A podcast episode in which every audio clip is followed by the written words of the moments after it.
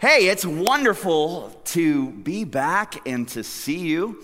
Um, I am just returning from a sabbatical, so if that's not new to you, you may have been on a sabbatical or, or vacation for the last four weeks. But first of all, um, before we get to the message for this weekend, uh, I do want to say thank you, uh, of course, to our elders um, for for supporting and really calling me to do this time away, not only to be renewed and to be refreshed, which I was, but even more importantly, to take time and pray, uh, to hear from the Lord. Say, God, what are you saying?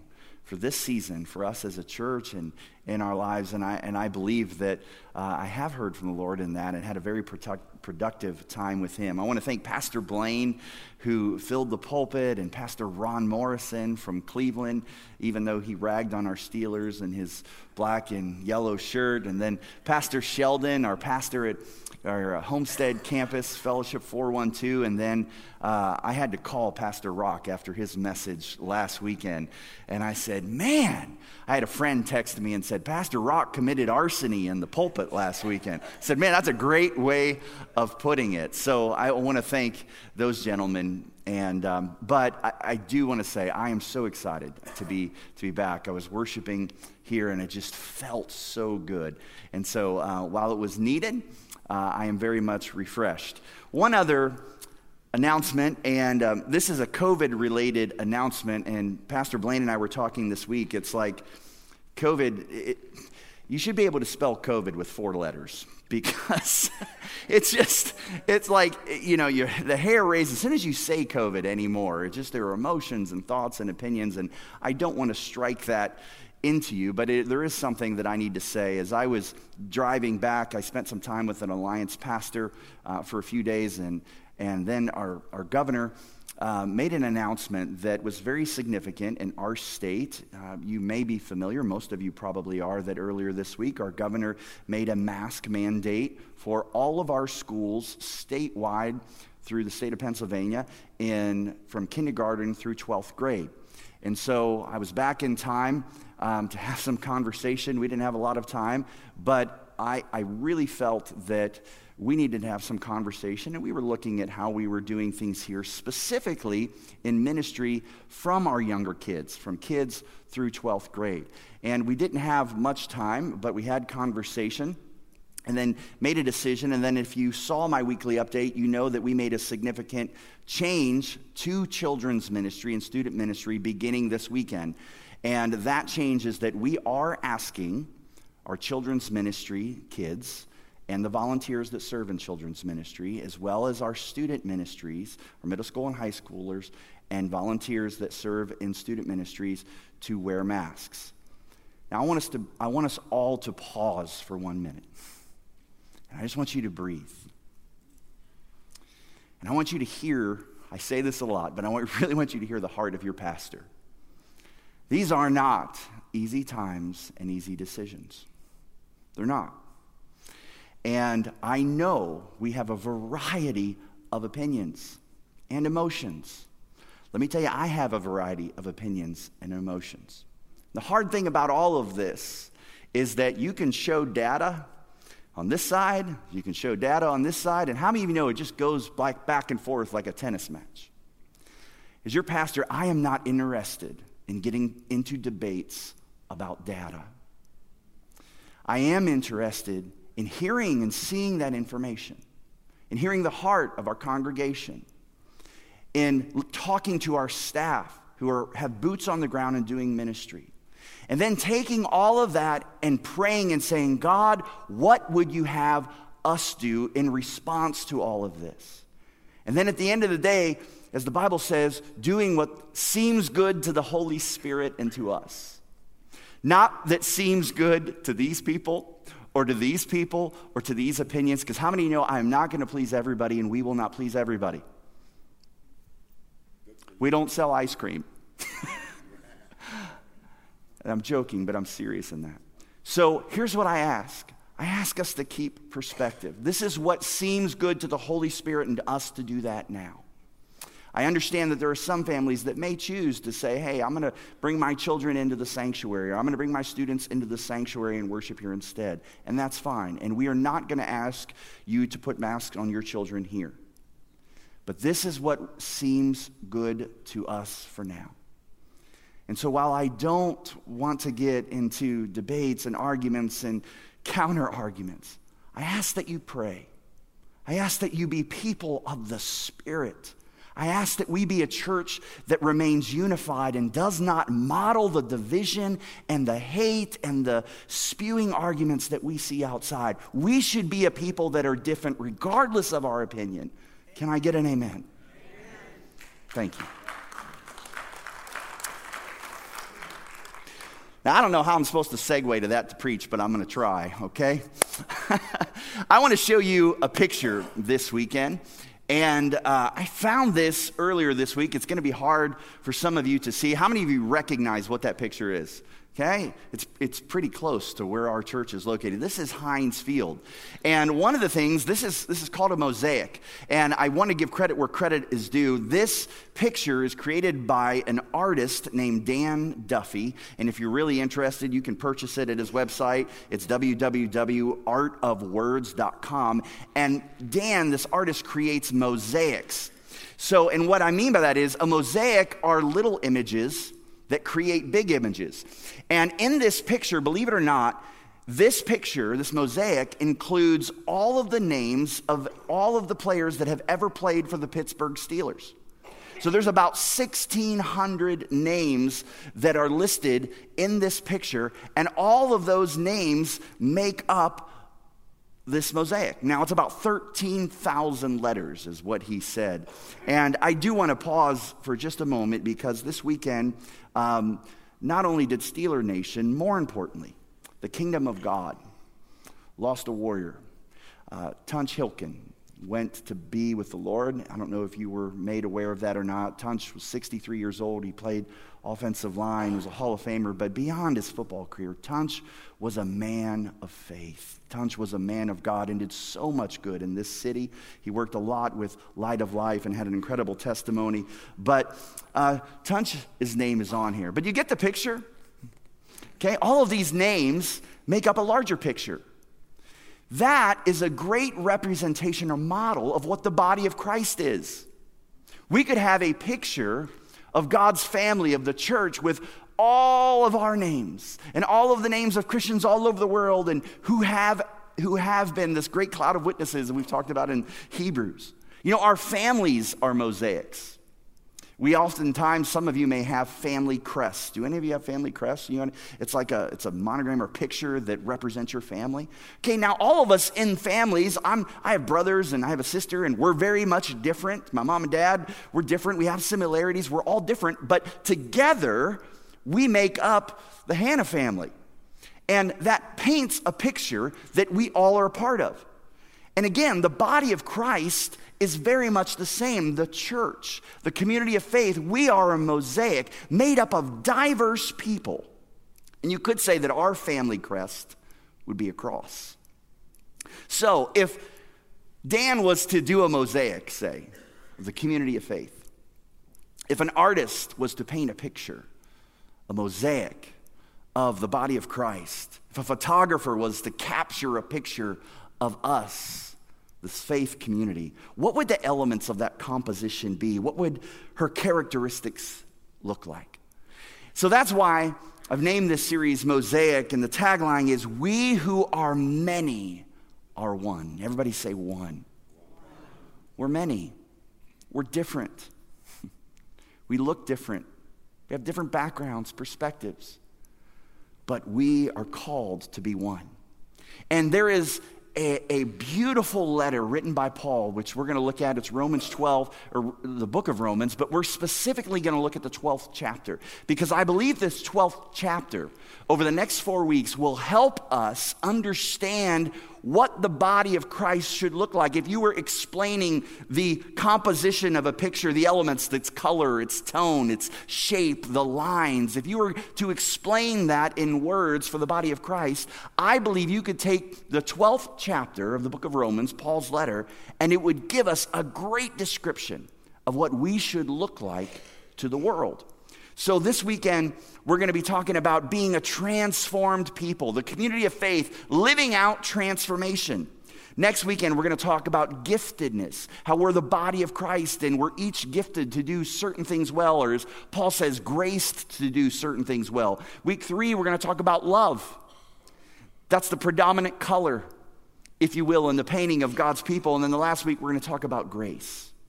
So today I'm going to invite all of you to stand once again and we're going to read God's word together. We're going to read Romans chapter 12, verse 1 and 2. If you're watching at home, you certainly don't have to stand. We won't know if you are anyway.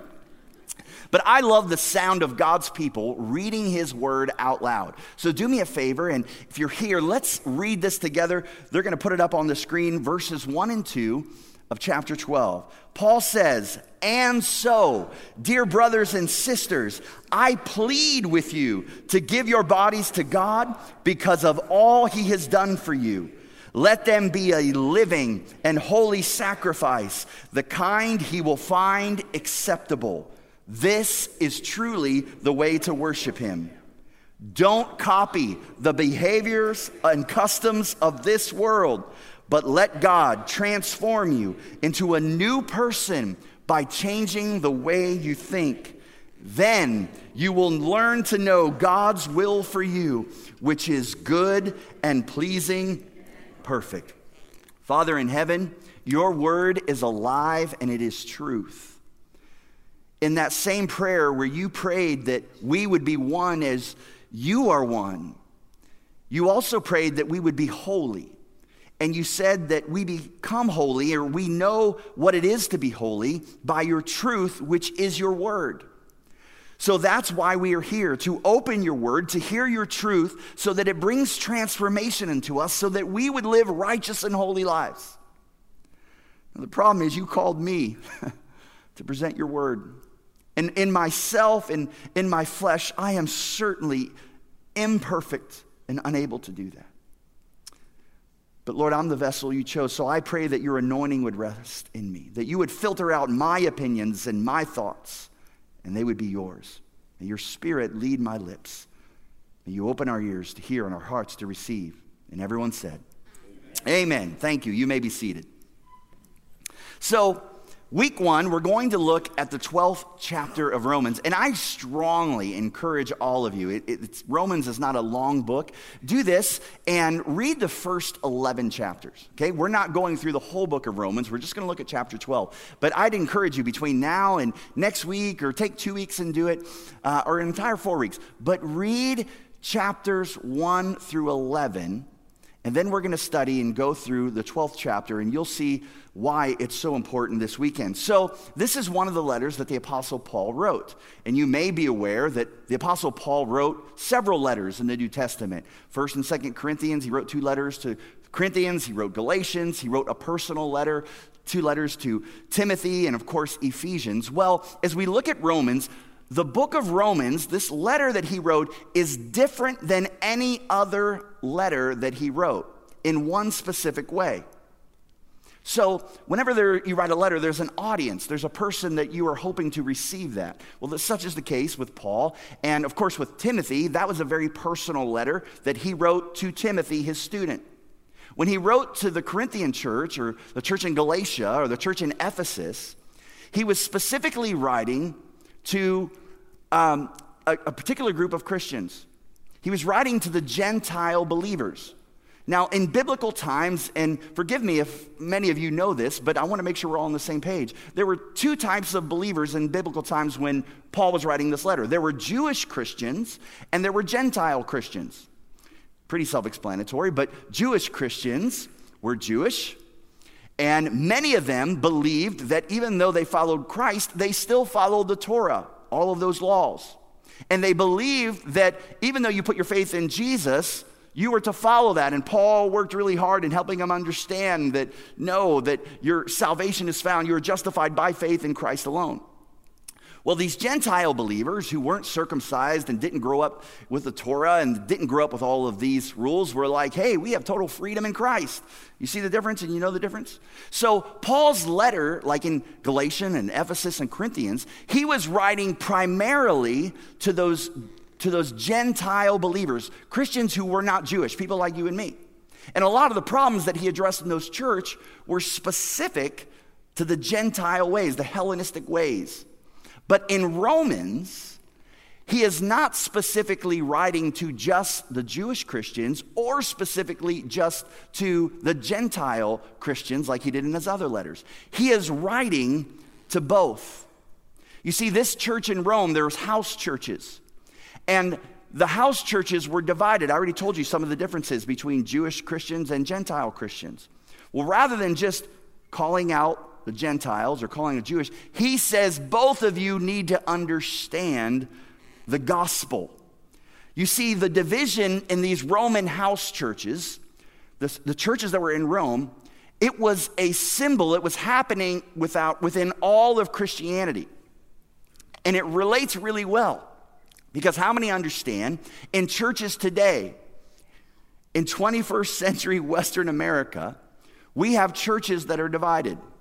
Would you agree with that?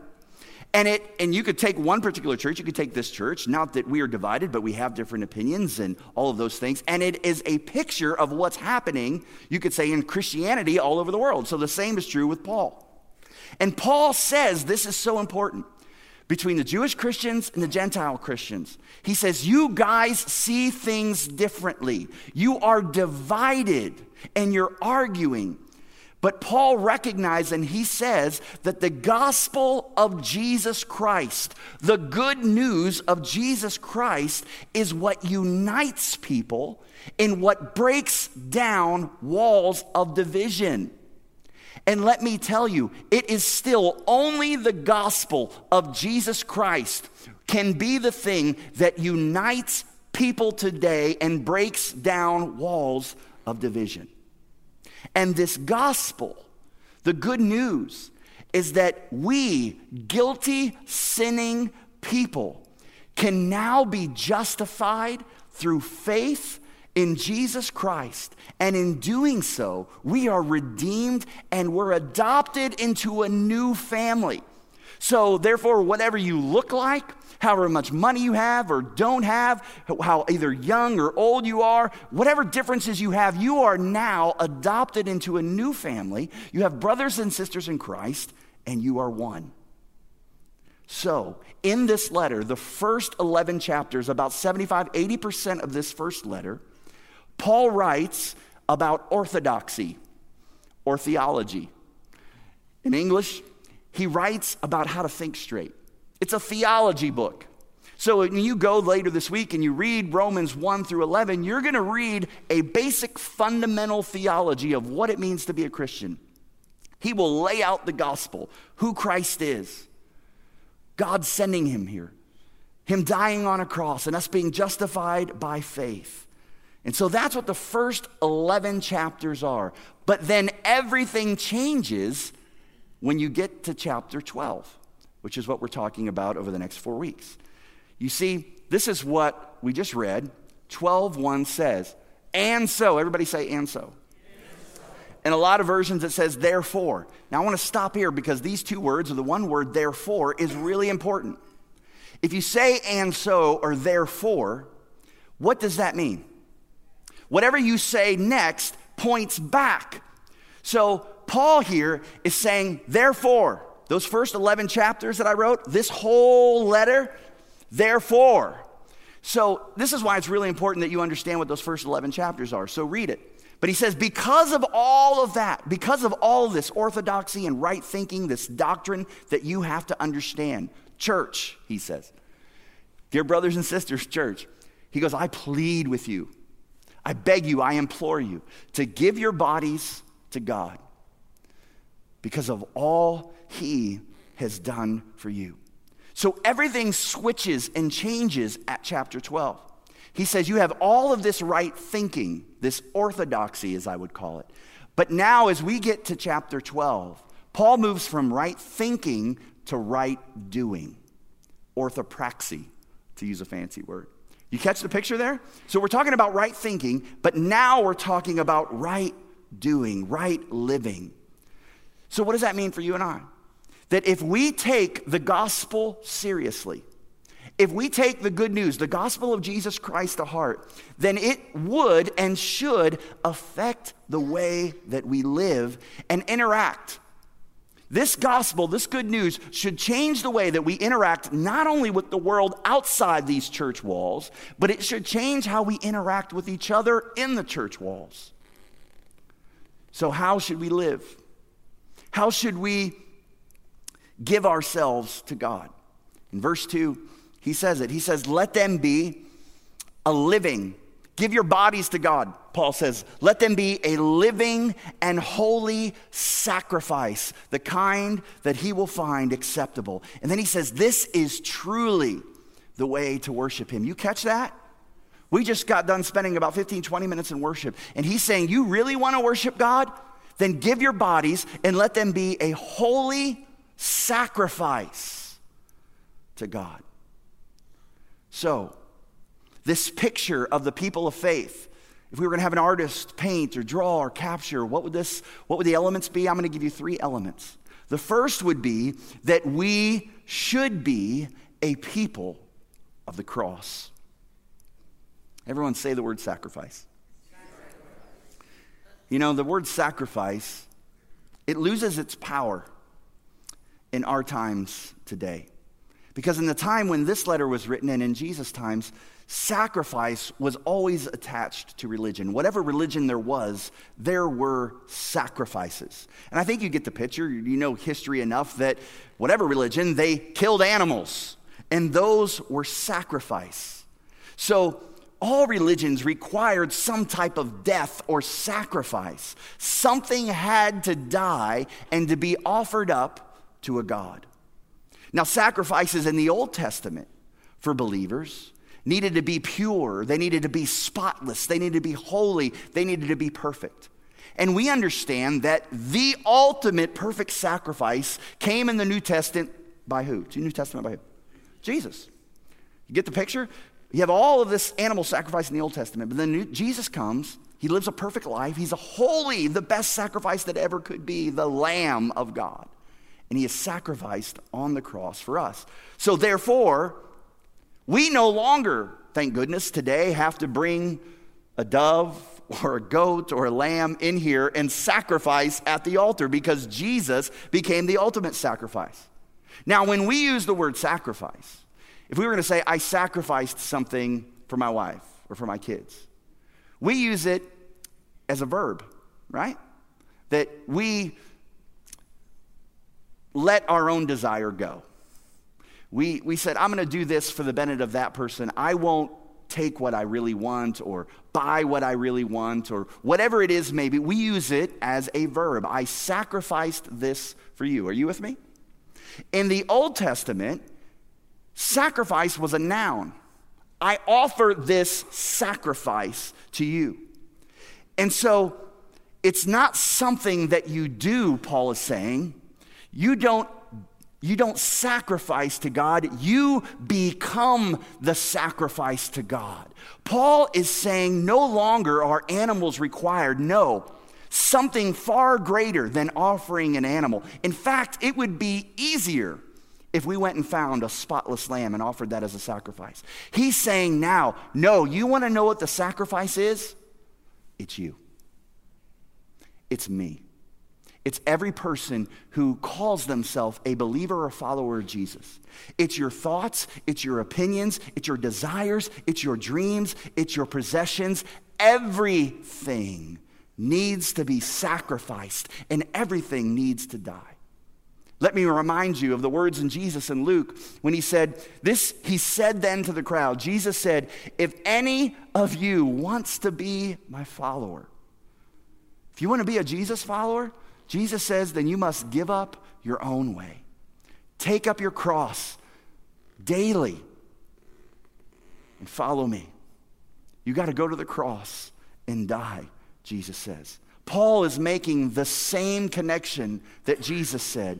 He's saying that to the Roman house churches, to the Roman house churches. He's saying, Jewish Christians, you guys who say you can't eat pork, Okay? You have to follow. If you want to be a, a believer in Jesus with all your Jewish background and all your laws, we need Gentiles. You need to be circumcised, and you guys need to follow all of these rules. Paul is saying, no, you need to die to your desire and yield and understand the freedom that those Gentile Christians has. You need to die to your desires and yield and understand. But Paul is also saying to you Gentile Christians, no, you don't have to be sacrificed, circumcised. You don't have to follow all of those Jewish laws, but Jesus came not to abolish the law, but to fulfill it. And you need to respect these Jewish Christians. You need to yield and understand and not be divided. Do you see the picture? Both groups he's calling to sacrifice, to die to flesh. And he says, in doing so, that is the way to worship him. Die to your own way, die to your own desires. So, what does that mean for us as a faith community, his church, to take up our cross and die daily. It means that we die to our flesh. It means we lay down our swords of fighting, our fighting spirit, and instead, in humility, we love one another. It means that young and old, it means black, white, Asian, Hispanic, rich, poor, Republican, Democrat. I lay down my rights and I yield to you out of humility and love. It's why in October of last year, when we were in the middle of the pandemic and we looked at moving all of our services online and not meeting here in person, I believed and I said, This is our cross moment. Because it was a moment I felt that God would have us die to our own personal rights and freedoms for the sake and the love of our community. This was our cross moment, and it still is. Paul is saying to the Roman church, You really want to worship Jesus? Then live a holy life and die daily. See, because you can believe all of the right things about God, but if it doesn't result in godly living, your worship is meaningless. The first thing that the world, that people should see about the picture and the people of faith is wow. The first thing they should say is wow. Those Christians are so uniquely different. Look at them. They have different backgrounds. They don't look alike. They're young, they're old, they're rich, they're poor. They believe different things, they vote different ways.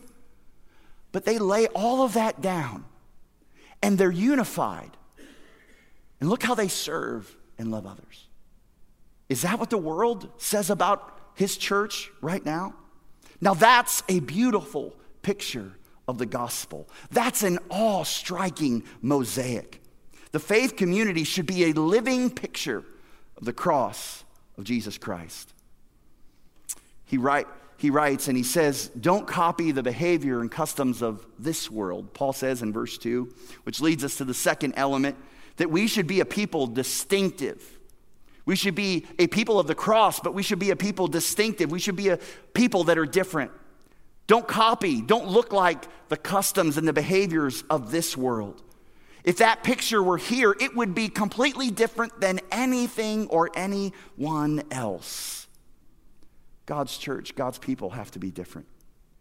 The Apostle Peter says that we're a peculiar people. That picture would be peculiar. He says that we're aliens, that we're foreigners. We look different, we talk different, we act different than everyone else around us. We should stand out. We should stand out for good reasons. So, how does all that happen? How do people of faith be known as people of the cross and people that are distinctive?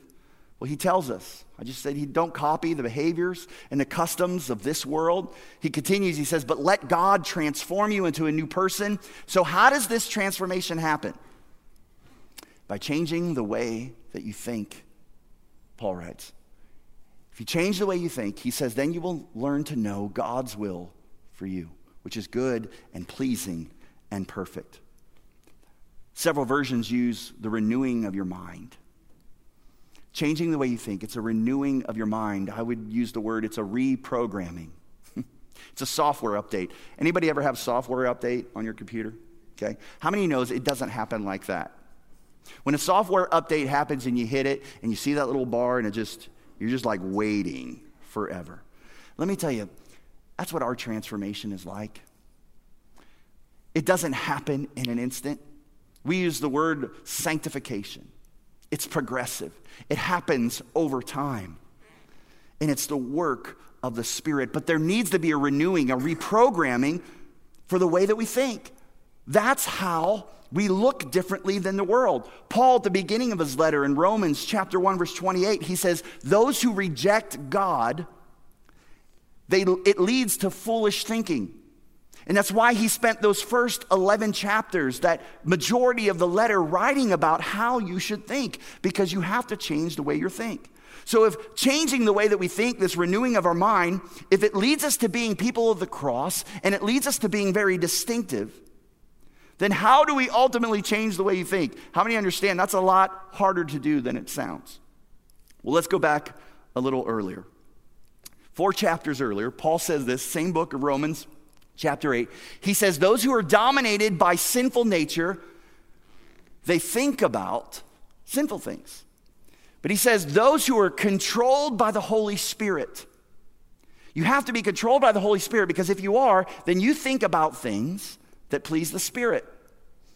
So letting your sinful nature control your mind leads to death, but letting the Spirit control your mind leads to peace, which leads to the final point we should be a people of the cross, we should be a people distinctive, and we should be a people of the Spirit.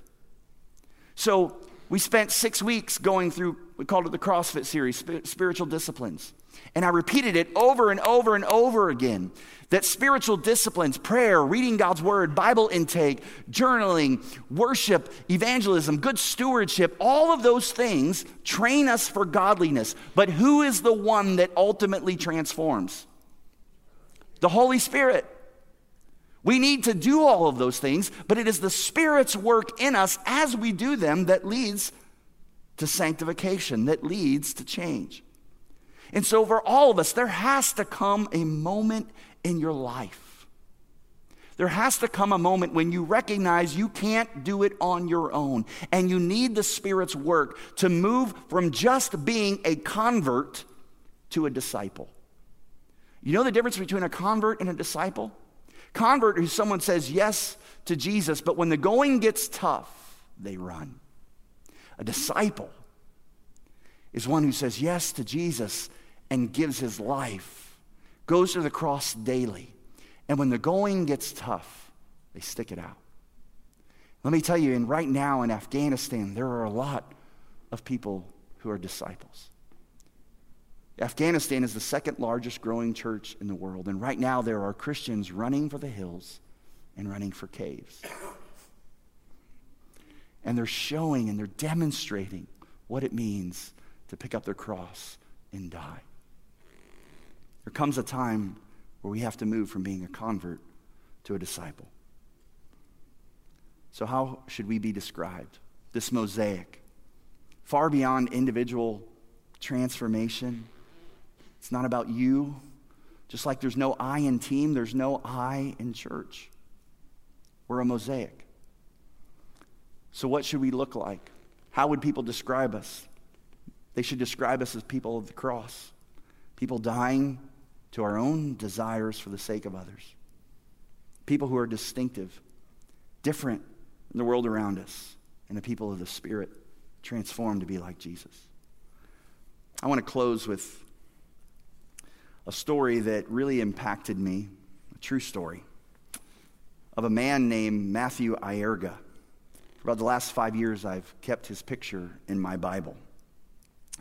And on February 15th, 2015, there were 21 men who were executed by ISIS on a beach in Libya. They were executed because of their faith. Of those 21 men, 20 of them were from Egypt. And they had gone to the country of Libya for work. And they were sending money back home to support their families. But one of these men was Matthew Ayariga. He wasn't from Egypt. You could probably tell by the picture. He was from West Africa, from a country named Ghana.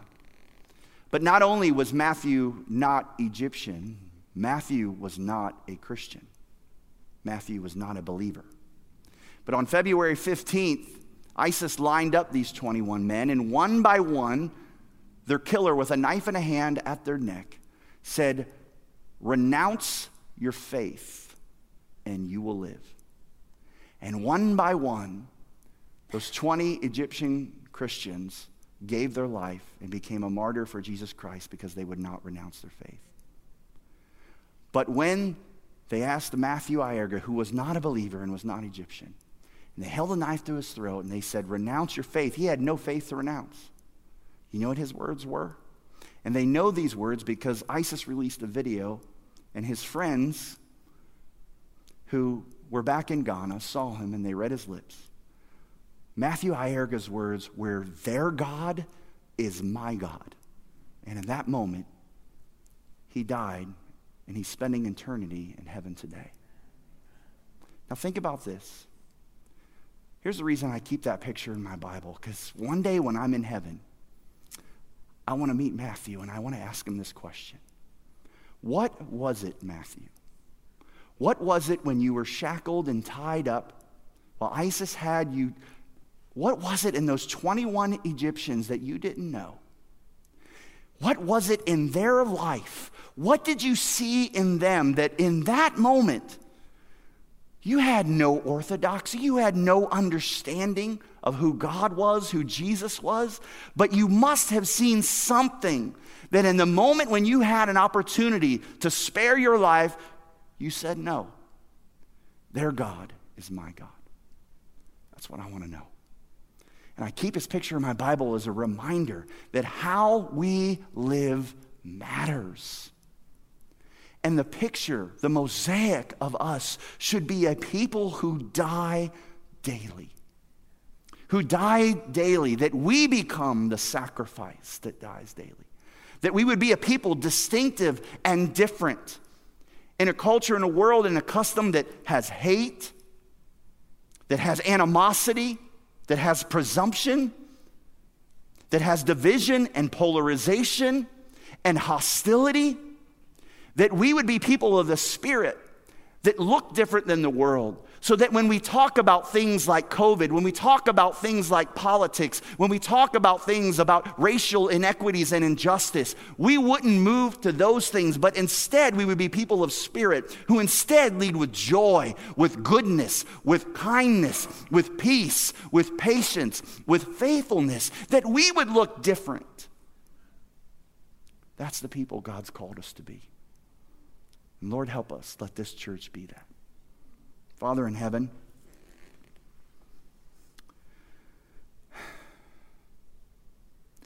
we need you. It's not easy, beginning with me, to die to our own opinions, our own desires. We really want to fight for those things. But you said if we're going to follow you, we have to pick up our cross and die daily. As hard as that may be, I pray that you would help us do that.